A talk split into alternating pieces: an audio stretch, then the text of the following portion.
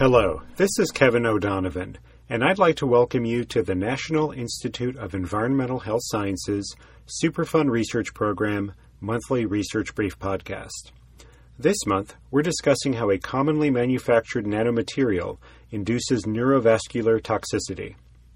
The research brief, number 220, was released on April 3, 2013, and was written by SRP contractor Sarah Mishamandani in conjunction with SRP supported researchers Lei Chen and Michal Toborek.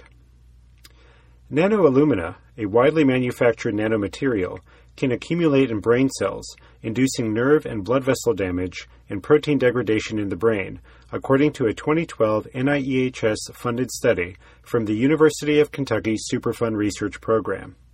The study also suggests that exposure to nanoalumina disrupts the blood brain barrier and may worsen the outcomes of neurological disorders such as stroke. Many engineered nanomaterials, or ENMs, have been developed in recent years for industrial applications, consumer products, and medical fields. Nanoalumina is one of the most abundantly manufactured ENMs. Nanoalumina is used as an additive in surface coatings and ceramics, in filtration membranes for water purification, and in devices for drug delivery, among other applications. Lei Chen, MD, PhD, with University of Kentucky Superfund Research Program investigator Mikhail Toborek, MD, PhD, exposed both human and mouse brain cells to nanoalumina. They found that exposure to nanoalumina disrupted mitochondrial function and increased autophagy of brain endothelial cells. Autophagy, a highly conserved pathway of protein degradation involved in various cellular functions and cell death, is normally a cellular rescue mechanism to maintain balance within cells. However, overactivated autophagy may lead to excessive protein degradation and cell death.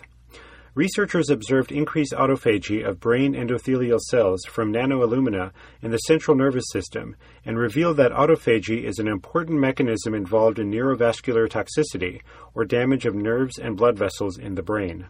Researchers also observed a decrease in mitochondrial function in the brain cortex of exposed mice, with a dramatic decrease in levels of adenosine triphosphate, or ATP. ATP transports chemical energy in the cells for metabolism and is produced in the mitochondria. Exposure to nanoalumina also decreased the expression of the proteins occludin and claudin 5, which are involved in maintaining the integrity of the blood brain barrier.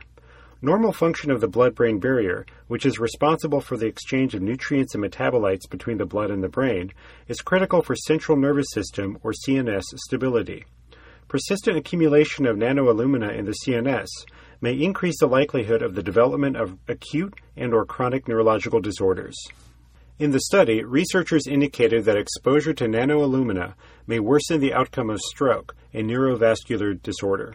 Although nanoalumina was highly toxic to cells in the brains of mice, nanocarbon, an ENM of similar size tested at the same concentrations, had a much less toxic effect. These results demonstrate that the chemical and physical properties, as well as size of nanoparticles, may influence biological activity and toxicity. The researchers stressed the need to investigate the toxicity of ENMs individually, not as a particle size group, to establish appropriate recommendations for risk assessment. Chen is now at Mount Sinai School of Medicine in New York. Toborek is currently at the University of Miami's Miller School of Medicine.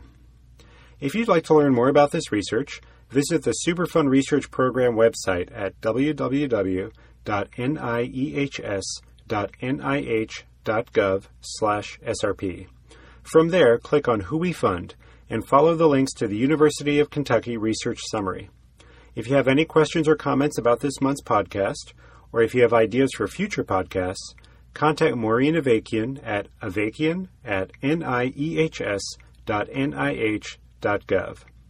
Join us next month as we discuss more exciting research and technology developments from the Superfund Research Program.